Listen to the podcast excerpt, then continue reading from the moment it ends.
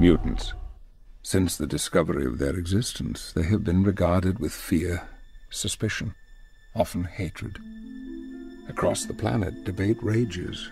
Are mutants the next link in the evolutionary chain? Or simply a new species of humanity fighting for their share of the world?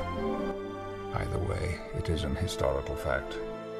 Sharing the world has never been humanity's defining attribute.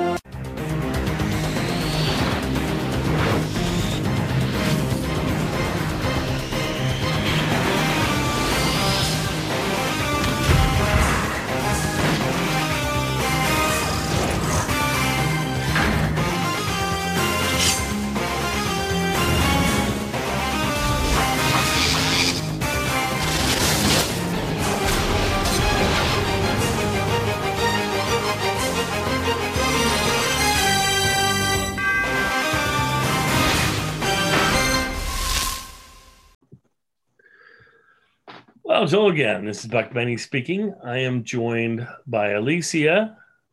Say hello to everybody, Alicia. Hello. I'm joined by Hunter Hey. and Matt Hello. and Maddie. Hey, Maddie. Hi. Hi, Maddie. So uh, we are on X Men. We are on the second episode of X Men, uh, the new X Men. It's focusing on. Uh, last episode we talked about the giant size X Men number one. Now we get started with the actual comic uh, number ninety four of the X Men is where the new X Men took over and started to become uh, a series. So on this new X Men uh, in number ninety four, it's actually a two part story in 94 and 95 and the reason it's a two part story is originally they were talking about doing instead of um, having the series start back up they were going to do a giant size quarterly so the first issue was of course then introducing the new team and then uh, the next um uh, in the fall i guess or whatever it was i don't I can't remember when the other one came out i think it was beginning of summer uh, would have been the second issue, which would have been a double sized issue and a giant size. And then every quarter, you'd get another double sized issue. What's funny is I was thinking, well, I'm glad they didn't do that. We actually get a lot more because we get this comic that's, but it's not a monthly comic, it's a bi monthly. So I started thinking about that. I was like, okay, you're getting 32 pages six times a year if it's bi monthly, right? So it's not you're actually getting less than you would have if you got giant sizes quarterly you would have got a lot more issues um, a couple extras you would have got the equivalent of eight issues a year instead of six though i'm not sure because sometimes comics were listed as bi-monthly but they but they were released eight times a year. Comics are so strange. When they said bi-monthly i always thought that meant twice a month but that's bi-weekly is twice a month. And they've done bi-weekly comics at times and they've even done weekly comics at times tried different things out. Um, x-men uh, has been everything at different times. They've released all different ways. But at this point in time they were just trying to reboot the series and so they decided to go with bi-monthly and so chris claremont broke the story in two and had it be the next but he when he talks about it he talks about it kind of being one contained story because he's in his head. I think he still thinks of it as putting it together as one story. Uh, anyway, uh, we we start off the very first scene with um, Xavier talking to his X Men and just kind of rambling on, and then he gets interrupted by Sunfire. And uh, what do we think about the whole Sunfire issue? I thought having Sunfire in this comic as an ongoing uh, Asian in a comic would be a really cool thing. So, uh, do do we enjoy the fact that we have Sunfire in this series for the next twenty years, or not so much? Very much um, leaned into the stereotypes about uh, Japanese people, but mostly Japanese men at the time. Um, we all remember World War II, and it was very common a trope.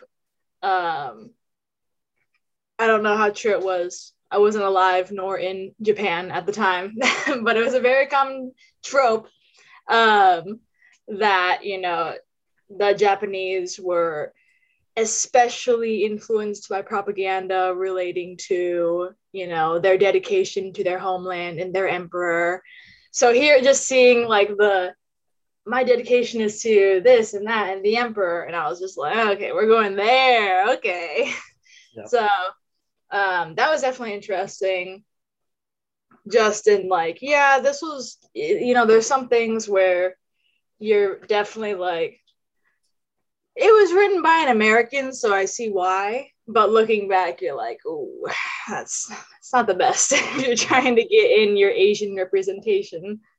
Right, and uh, I I'd, I'd done a little reading on on Sunfire and kind of where he started out, and I knew he'd shown up in the original X Men series towards the very end, and it was right at the end. It was he was in issue number sixty four uh, 66 was the last issue until they went into re- uh, reprints for the next from 66 until 93 were all reprints and then 94 this issue was the first new one um, with a new con- a new story in it um, but when you read roy thomas who is a famous writer and, and the writer who introduced sunfire actually he says that he was trying to talk uh, Stan into introducing him far earlier in the X Men's history, like might even been towards the beginning of the X Men as one of the original members. Uh, he wanted to have uh, a, a, Japanese uh, representation that was where his parents were. Where he was born after uh, his parents were at Nagasaki or Hiroshima or something, one of those two and that he uh, that that's why he ended up being uh, a mutant. And I thought that was interesting, but he and he really didn't elaborate too much. He just said Stan didn't like the idea or didn't want to go for it. But then he said years later, when he was given more autonomy to do whatever he wanted to do, and especially since X Men was kind of dying out and they only had a few issues left, he could introduce the character and, and did. Um, and then they brought him back for the giant size and for this issue for a few pages and then he leaves and i thought to me that's probably the most disappointing thing in this whole comic is getting rid of a somebody that could have represented asians when asians weren't represented other than you know kung fu fighting karate people in in the various comics and i think that it would have at least sunfire had a power that wasn't related to karate or anything like that, which I thought was good. Um, um, let me info dump for a little bit. Yeah. Um, I think that that is uh, the idea about you know his parents being in Hiroshima or Nagasaki is bad, um, considering the like real life uh, birth defects and um,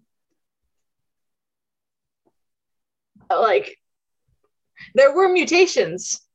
Don't, don't get me wrong. There were mutations after that for but it was it's still a very touchy topic for um, you know a country that was bombed and then having an american writer incorporate that into a japanese story storyline might be a little bit mm, um, could be why stan had issues with it yeah, I mean, like it could have been like, "Are you sure about that, buddy?" Yeah. Um, but it also could have been for whatever whatever reason. I don't know if you have a cited reason. Um, but oh, there's something else that I was gonna say, but I forgot. We'll come back to you. We'll um, Matt and uh, Matt, what do, what do you think about the? Should they have kept Sunfire? Was it fine to have him go? I mean, his his outfit is a little over the top for me, but that's here or there. I, you know, I, I like the. He really fit the whole, you know, international aspect of the team, and I would like to see them stick around more than five minutes after they got back from Krakatoa. uh, and you know, it's it, it's hard to say. You know, it, it totally depends on how they wrote him. If they continued to write him in that stereotypical fashion, then it'd be less interesting, but um, it doesn't sound like they really had plans long term for him sticking around on this on the team. So, you know, they could write him as kind of a angry character that nobody wants to be around anyway, and and he was used fairly in a disposable way. But you know, if they if they did him differently, he would have he could have been a more interesting character for the team. Being as Len Wayne Wein uh, wrote the first issue, um, and this is Chris Claremont's first issue. I don't know if they had set ideas for who the team was going to be, or if Len was just setting up to essentially what it seems like Len just set it up to be well, here's a giant number of characters, and whoever follows me can do what they want with them. Len, uh, I saw an interview with, there's a, a, great interview. I'll try and link to it on this show notes here. Uh, it's called, I think it's called Chris Claremont's X Men. Anyway, it has, I, I, believe it has Len on it, or if he's not on it, he's quoted on it or something. But uh, saying essentially, uh, he was gonna he, he wanted to do the series if it was pitched to him as a quarterly and he thought he could do a quarterly. When it was a bi-monthly he just had too much on his plate and said he didn't think he could do a bi-monthly also with concerns that it could go monthly at some point. So um, i'm not sure you know why he stepped down but anyway he stepped down and he laid it out to till it could be any of the characters. And I just thought they'd keep the younger international cast and not pare down some of their international folks on there. Um, as I think Alicia pointed out last time, I think it's good to just have those characters, even if you're portraying them wrong.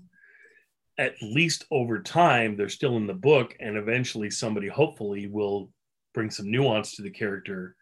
And I think if we had Sunfire from then until now, I think some great things would be done with his character at some point in time. It might not have been for the first five years or 10 years, but at some point, somebody would have done something good with that character. Um, now, I think the character appears in other places, certainly later on and so forth, but uh, not as a regular X Men character that I know of. Uh, Alicia, you were going to say something? So, um, there are two things. First of all, his outfit being um, reminiscent of the rising sun mm-hmm. Japanese flag from Imperial Japan, not a good idea. Um, it's essentially the Confederate flag of the um, of the East considering all the war crimes that Imperial Japan committed upon uh, like the Philippines and China.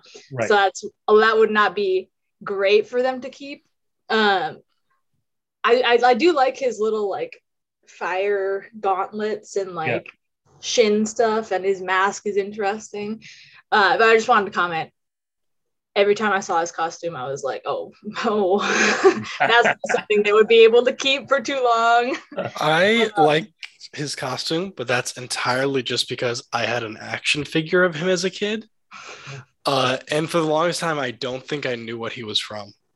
I just had him and a bunch of other random action figures. And then later I've learned that he's in like five comics. I'm like, I might be one of like seven people that actually have an action figure of this man. He looks cool. he like, looks cool.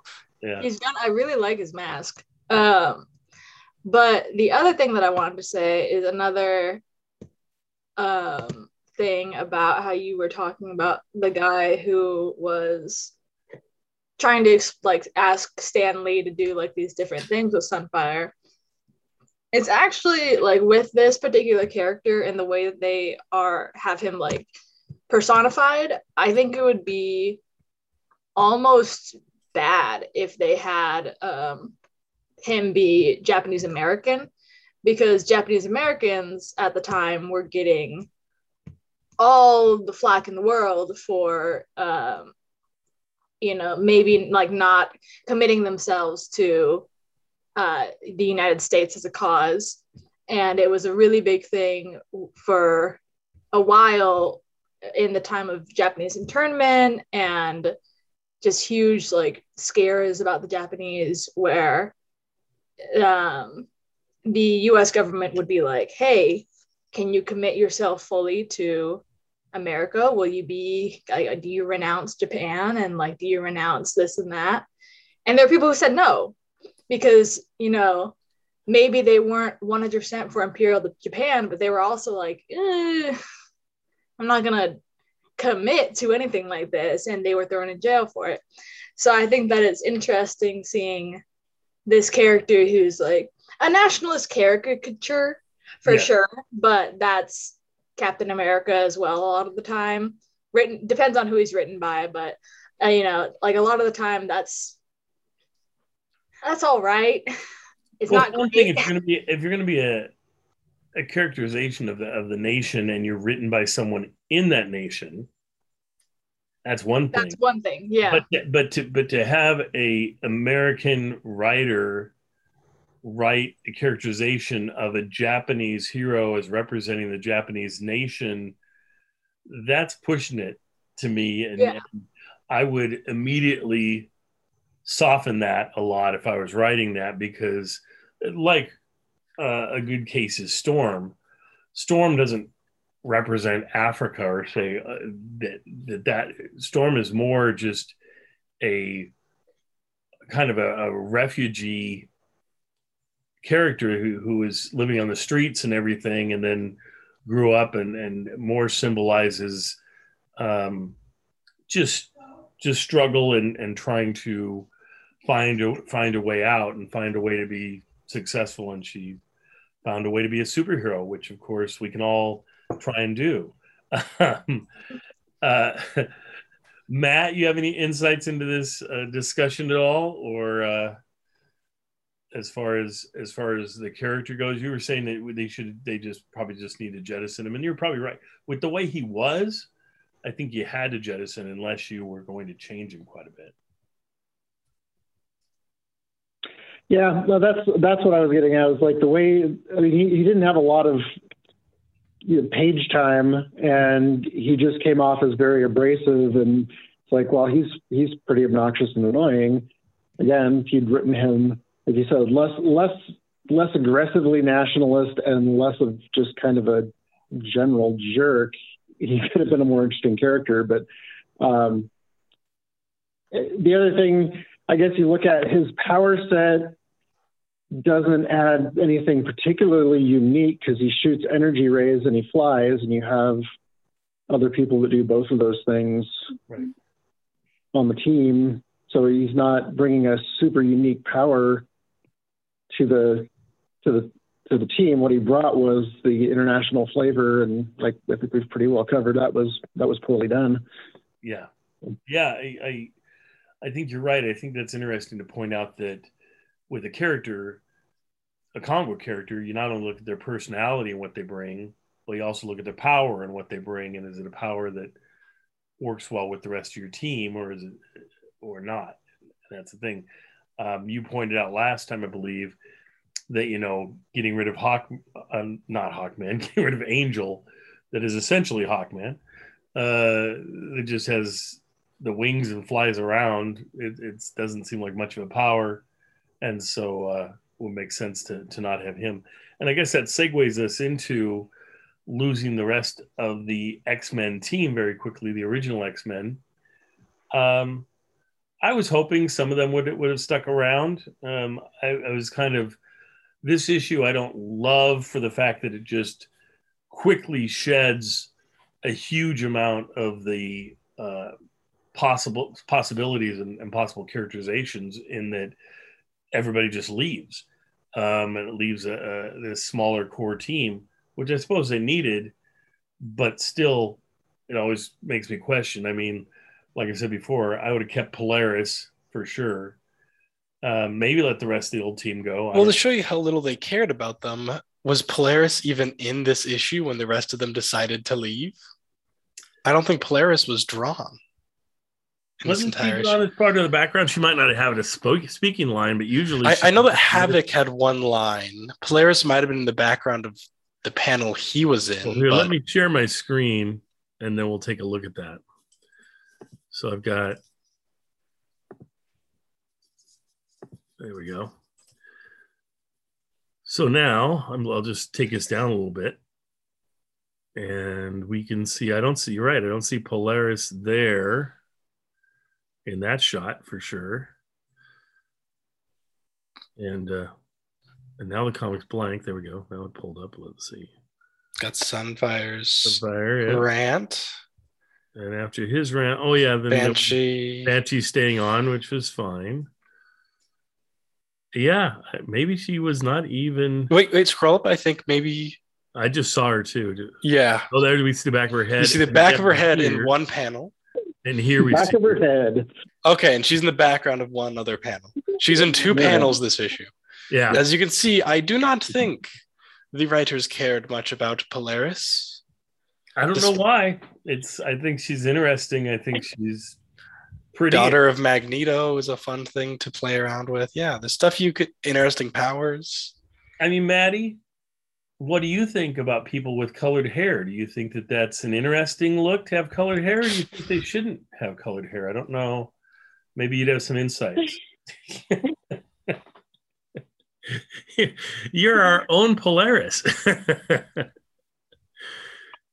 but uh, We could do worse. We could do worse. no, I know it. No, I, I, I always, I thought it was Yeah, you could back be then, Havoc. when I was watching the comic back then, I thought, well, that's kind of cool. Somebody with green hair, and you never saw that. Now in society, you see all kinds of people with all different color hair, which is kind of cool. But, uh, but uh, I don't know, Uh, Maddie. Do you like the team they ended up keeping?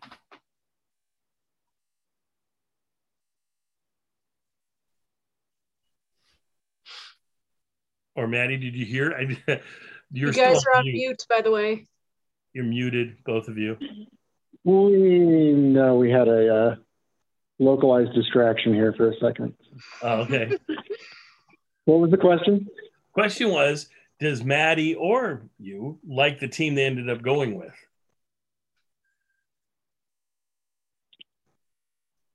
I mean, yeah, I started reading. I think I started reading X Men at this point, Mhm. right? Yeah, this was the, the first thing. The, That's like one of the first things that I've read. the first X Men that she read, that Maddie read, was um, the the omnibus, starting with Yep. last week's issue, the giant size, and, and continuing from here. And I know they read solidly all the way up through the Phoenix Saga. yeah.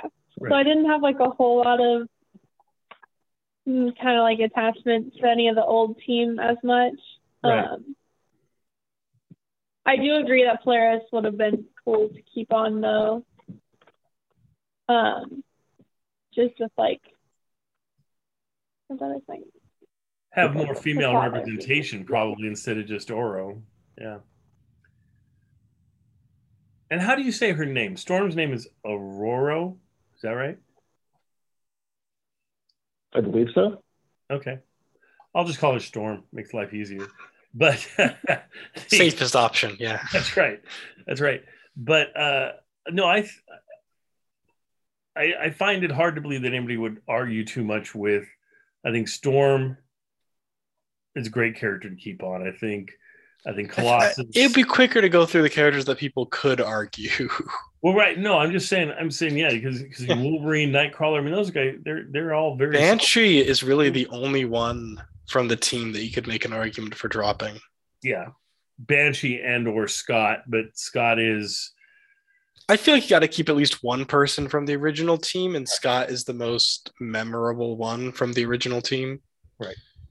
At least in old comics and newer comics, Scott is the worst. Just he's terrible. Now I can't remember. Was Beast on the island Nope.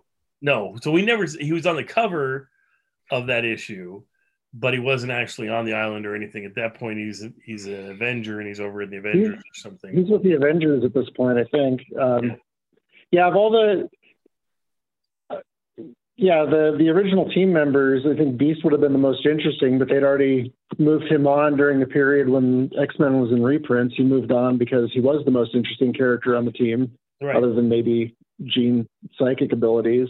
He was probably the most interesting character on the team. So they Are you approached him to telling an me- Avenger? Are you telling me man with wings is not a compelling rich man with wings is not a compelling character? Well, I, I, I think I said last week, like that dude in our world, really cool. That dude in the uh, Marvel universe, yeah.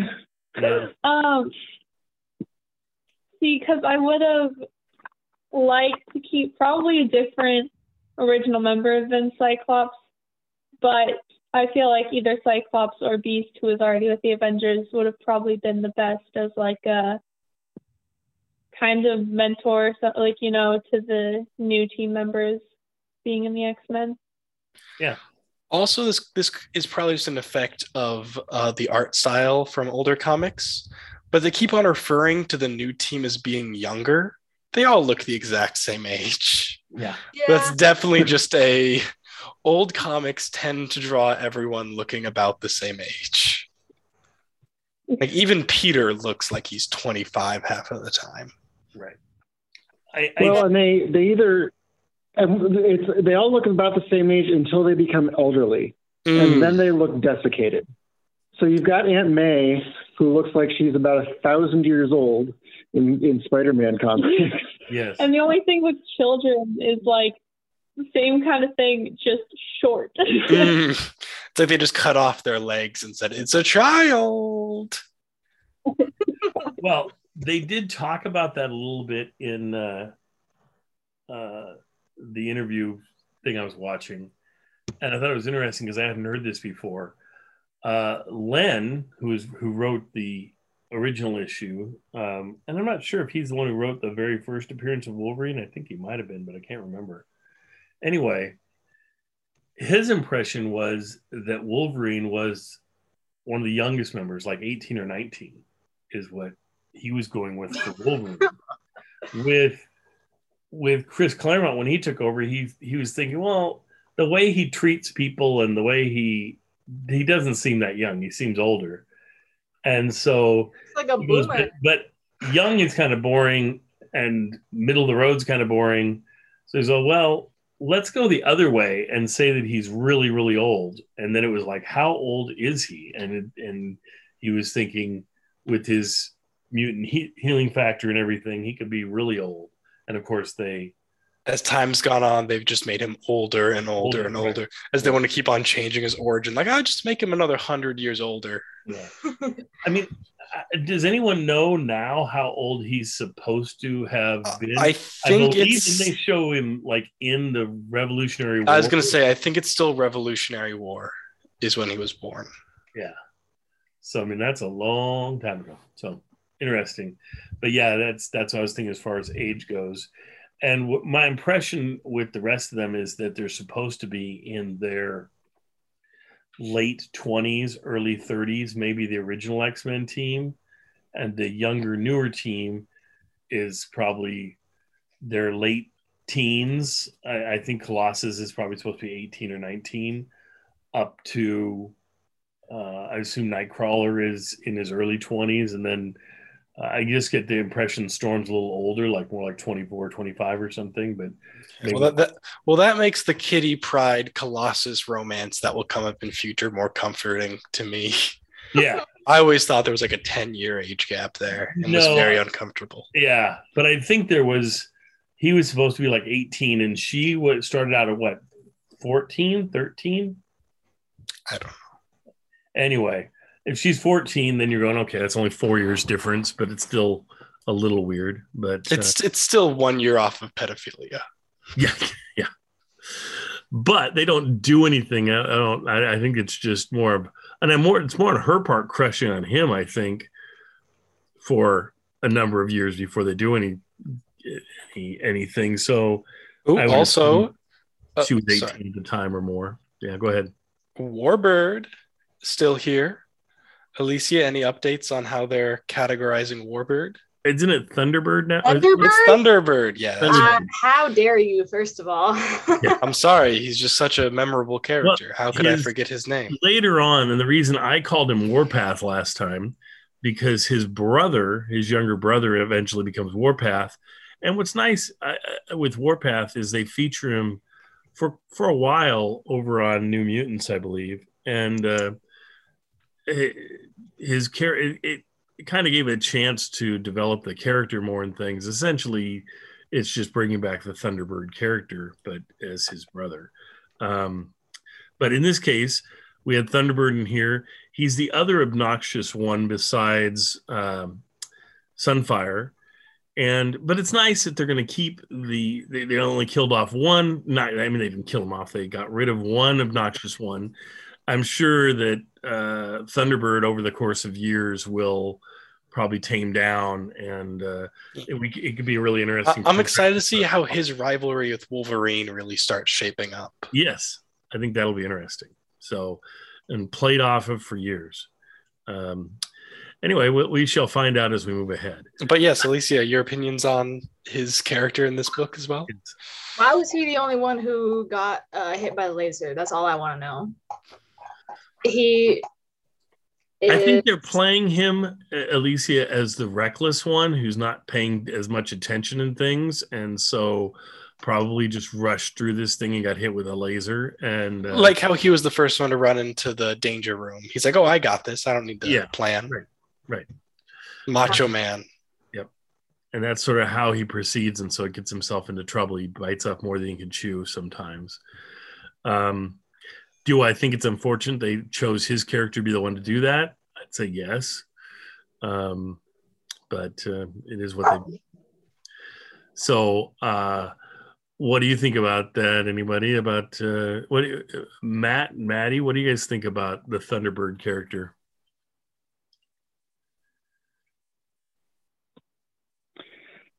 You know, I, I feel like, I mean, we, we joke about it, but we all know where his character is going uh, very shortly. And the same thing with with uh, with Sun Sunfire leaving the team. It's like they modern writers have gotten a lot better about making you care about a character or like a character Mhm. before they leave the team dramatically or something bad happens to them. It's like it's pretty low stakes when it's like, oh no, don't go. Please stay, jerk.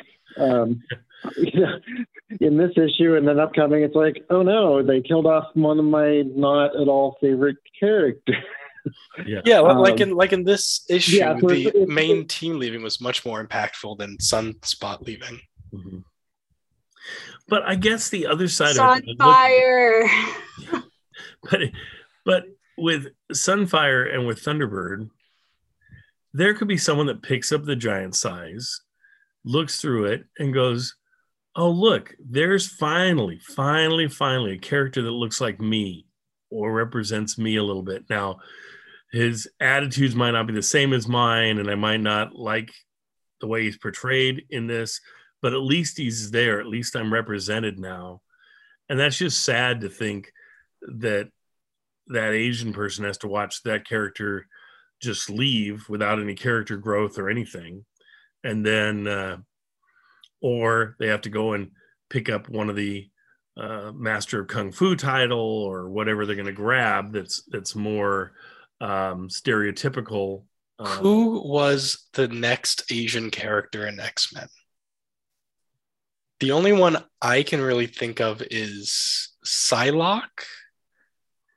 No, young. No, the young X Men.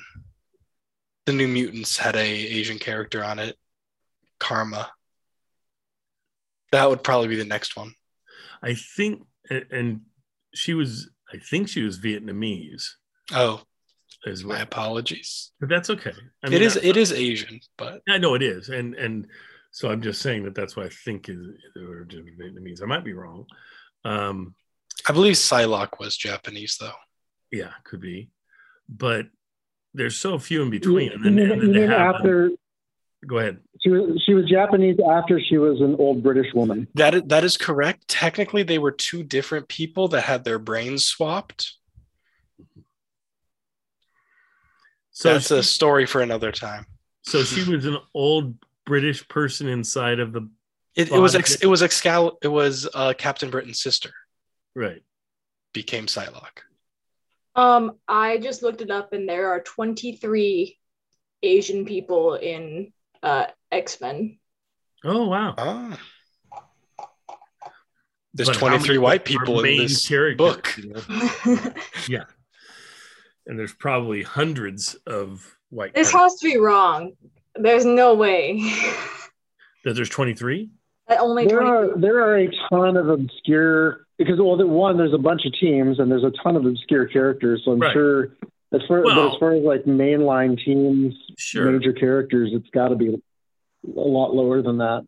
Because wasn't there like a hundred Morlocks? There's probably seven right there just on the Morlocks or something. Oh, Jubilee, of course. Um, I was going to say, isn't Jubilee part Asian? yes. We're just Um, gonna say Asian for now yeah, instead of trying to remember Yeah. specifically. Uh, Lady Deathstrike. Blink. Jubilee, Red Lotus, Zorn, Sway. Okay, uh, yeah, uh, is Zorn's Asian? I didn't know because he's his face is just a metal mask. Okay. Nice. He, he he's literally living inside a cage his whole life. Well, my question that's even higher concern for me, or one that how many uh, indigenous people do we have that are uh, superheroes and things? Uh, once again, New Mutants had a well, they had had, a. Moonstar Okay, A- and Moonstar, one of the main characters. you're, you're right. You're right. Moonstar. Yes. There was Forge, Yes. Shaman from Alpha Flight. Yep. That's about it for recognizable ones. Yeah. But I looked it up. I looked up Native American. and they've been around longer than a lot of the Asian characters. I googled Native American characters in X Men. One Yeah. of the ones that shows up is Demon Bear. You know, the demon bear that showed up in a couple issues of New Mutants. Yeah. I don't know if I would describe that as a character. Well, or if I did, it's a bear. It doesn't seem to be any ethnic group, but maybe it's inhabited by the mind of uh, Native American. I'm not sure. Anyway, um, yeah, it's you know, again, they were trying to do something with this international stuff. It's just too bad they didn't bring more of it to fruition or wasn't handled a little better. Um, what do we think about this story, uh, this issue? Um, anybody have anything about the story? It was like half told. It's not like it's Yeah. a story. It's it's it's pretty eh, and it's you know it's it's comic book story. Guy, bad guy steals weapon. Good guys go get weapon back. Well, I think here's what I think. I think similar to the Fantastic Four that we just reviewed, that was the main focus was introducing their new costumes and their fantastic car. And so they didn't want to probably waste much of a villain there because a lot of the time was going to be spent on the characters and things. In this case, the issue is basically whittling down the team. Um, Training the new team. by training the new team, right? Bonding We- the new team together, establishing what their personalities are. And so again, the storyline and who the bad guy is is not a, as big of a thing. And so they have probably one of their weakest bad guys, really. We saw the first instance of the fastball special being used. There you go. Famous X Men move. Yes. I did not realize it was used this early on. Neither did I. I was surprised. I thought that was going to come up later. If Right. Now I can't remember. Did they call yeah, it a noticed fastball that they didn't, they didn't make a big deal about it. It was just one panel in the danger room. Yeah. It was kind of like that. Uh, It was called unnamed Maneuver. first appearance. Mhm. it was called Maneuver Seven. Okay. Yeah. And uh, but then it would become a big thing over time. Probably the most famous tandem move that I can think of two different characters ever, except for maybe Wonder Twins powers activate.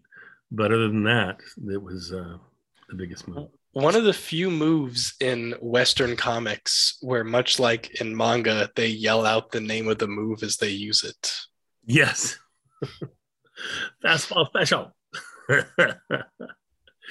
but for those of you who don't know what the fastball special is, I suppose we should explain it. It's You essentially could you could open up the panel where it is. I can if I can find it. It how far in was it? Distance when Oh, and, in the and I love this part here where they're talking about it being. Uh, uh, Sunfire talks about how is it Sunfire? Is it? I think no. Hang on, which character is it?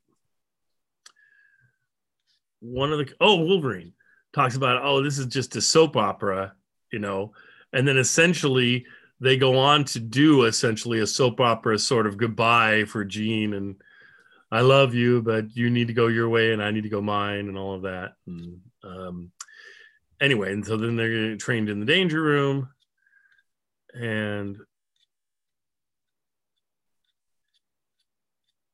we got to find maneuver number seven, wherever it is in there. It's not, is it? Is, it's, it's it's bef- it's before this. Okay. So it's in this danger room segment somewhere, but it's not in this. And that was like the beginning of it, wasn't it? Huh. I'll see if I can find it. You watch. you may have been reading the the classic, Mm, which might have Version? had it. and maybe the classic version threw that in there as as a as the first time that we would see the fast. I think that might be what it was. it could be because it might not have been. Yeah, I was looking through this now because I definitely read the classic one first. There's definitely a lot of more danger room stuff in there. Yeah. So I guess yeah, you're right. There was a lot more danger room stuff. Um, let's talk about that for a second. So they created the series. It became ultra popular, you know, within not at the right at the beginning. I mean, you got to remember it was struggling to get enough books to sell each month for quite a while. And then basically when John Byrne came on, or right before that, it really started to take off and then just became the most popular comic on the planet uh, for a while. Stretchy and uh, If you are who's got their music playing? Is that me? anyway, somebody had music playing. Let's uh, move on. So, so anyway, so Thank this becomes ultra popular. I, I feel like since we were completely wrong about, I, I was saying, I feel like for uh, since we were completely wrong about that and had the little uh, had stuff going on, maybe we could just cut that part out and add it to the blooper reel for end of the season. Oh, of course, we can do that. But anyway, let me explain the the the classic. So so essentially, it was really popular, and then people wanted to read the early books, and they cost a fortune to buy the early books. So they decided to release what was called Classic X Men to make it interesting. They thought they would have some of the original teams, and I didn't realize this, but they went back to Len Wein to have him write some of the um, extra bits that are in the books. So sometimes there would just be a few extra pages they would add to an existing story. Other times they would add a separate story. And in this case, that's what they did uh, was they was they added to the danger room sequence, and that's what Hunter was remembering. It was Anyway. the original Snyder cut, Yeah, that's right. That's right. And so, um, except good. Yeah. but uh, so for this issue, is there anything else anybody wants to point out about anything they saw in this issue that they thought was interesting, or that pretty much cover it? Everybody's good? Okay. Um, what we will do is we will be back with you next time to cover Uh, excuse me. X Men Here's- 90. Hang on, X Men 95, uh, and that, which is the second half of the story. And then uh, right now we'll go to Hunter's Corner, and he's going to present Hunter's Comic Corner and give us a recommendation to you. read from I- uh, ties into this issue. I, I thought you were skipping the best segment of this whole show. oh no, I could never skip that. The show where I get to talk about modern comics, everyone's favorite type of comic. Yeah. Today's comic recommendation is based off of Are you sad that Sunfire is gone? Have I got the book for you? That's right. It's Sunfire and Big Hero 6. The first time Sunfire had his name in a comic. It's also the first appearance of Big Hero 6. If you which got later turned into an animated Disney movie. Uh, It's it's without surprising. Sunfire, may I point out? This is true, but also to be fair, all later adaptations of Big Hero Six have also not have had Sunfire in it. He's only in the first miniseries. Uh, but if you want to see, you know, just that a little bit more of him, uh, and quite possibly his only like note noti- noticeable role. Go read Sunfire and Big Hero 6, published in I believe 2016, I want to say it was. Oh wow, so pretty recently. Sorry, I'm completely wrong. It was 1998. Okay, that sounds more reasonable. I was going, wow, that sounds really. Especially considering the Only mo- off by a the- couple of decades. especially considering the movie came out in 2017. Yeah, it was really po- just let on fire. My goodness, they loved the book. No. Yeah. and released Um movie within nine months. They just fast tracked it. Anyway, Sunfire Big Hero 6. You can read it, you know, you can compare it to the movie. You will notice quite a few differences. It is very heavily, I don't know, can I use a- adapted as a verb to Yes. imply changing it? It's very heavily adapted for uh, the movie. well, tell me this: um, how long does it run roughly? The miniseries, three issues. Oh, so it's short. It's a very short read. Uh, originally, Big Hero 6's premiere was supposed to be an Alpha Flight number seven. However, uh, because of some issues, they actually appeared in their three issue miniseries first, and then we're in Alpha Flight number nine. Oh, okay. Okay. Alpha. They were in Alpha Flight number nine. The in one of the one of the renumbers that was tw- that was 2005. Oh, okay. It, it was after they rebranded and did uh, relaunch. Famously, the original Alpha Flight number nine was the issue where they they lost their main character, and and uh, which was still one of the major surprises I've ever had in comic books because he was like the featured character up until that point, and then all of a sudden he's gone, and uh, uh, that was a really strange thing. And it, and it was a book that was trying to find its way and find its its audience, and so to burn off your it'd be it'd be like if in the X Men all of a sudden they just killed off Wolverine, um, you know, nine issues in, not not like far in. I mean he. And he's the only character that was really of note before that. Um, I guess kind of like Sunfire in Big Hero Six, where they got rid of Sunfire. So similar. Anyway, but uh, enjoy uh, that comic and uh, go back and read Alpha Flight. Or if you'd like to come in and order Alpha Flight from me, I have. As Hunter knows, probably what do I got? Five. You had you have 11 sets of Alpha Flight 1 through 5 fully and then maybe four or five copies of every other book going up to like issue 20. yeah. So I, I have a lot of those lying around. You Yeah. thought it was going to be the next big thing.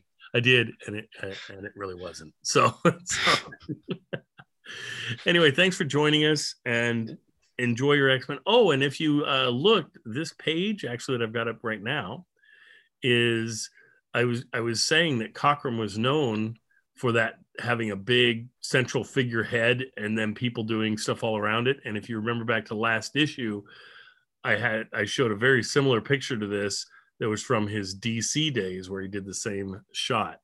Um, I haven't seen anybody else do this but Cockrum. But Cockrum loves this shot for some reason of the main character thinking deep thoughts and then everybody doing stuff all around his head. So uh, anyway, there you go. and enjoy, and we'll see you guys next time. Bye, everybody. Bye. We'll have links to all the books below. Bye. Check out our links.